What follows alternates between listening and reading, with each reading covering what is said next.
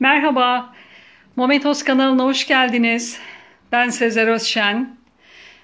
Bugün bayram, bayramın ilk günü.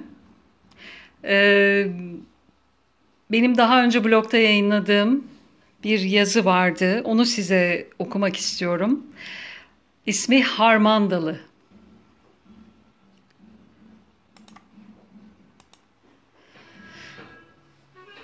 Bu sabah bu müziği duydum televizyonda.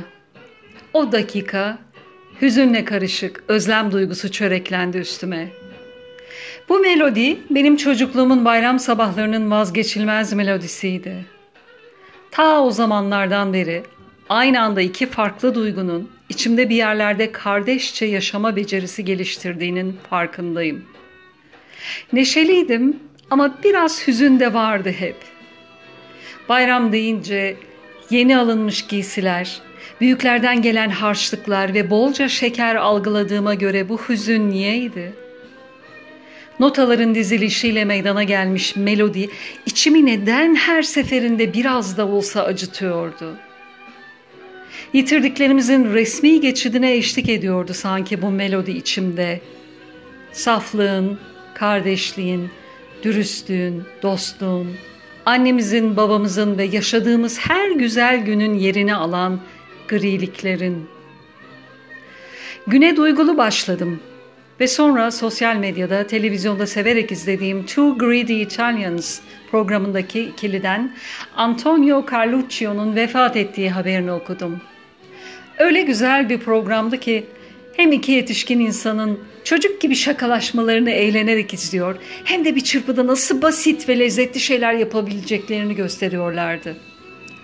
Bir keresinde seyrettiğimiz programda makarna hamuru açmışlardı ve ne kadar basit olduğunu görünce anında denemiş, üstüne üstlük pesto sosu da bir çırpıda yapıp leziz bir yemeğe imza atmıştık.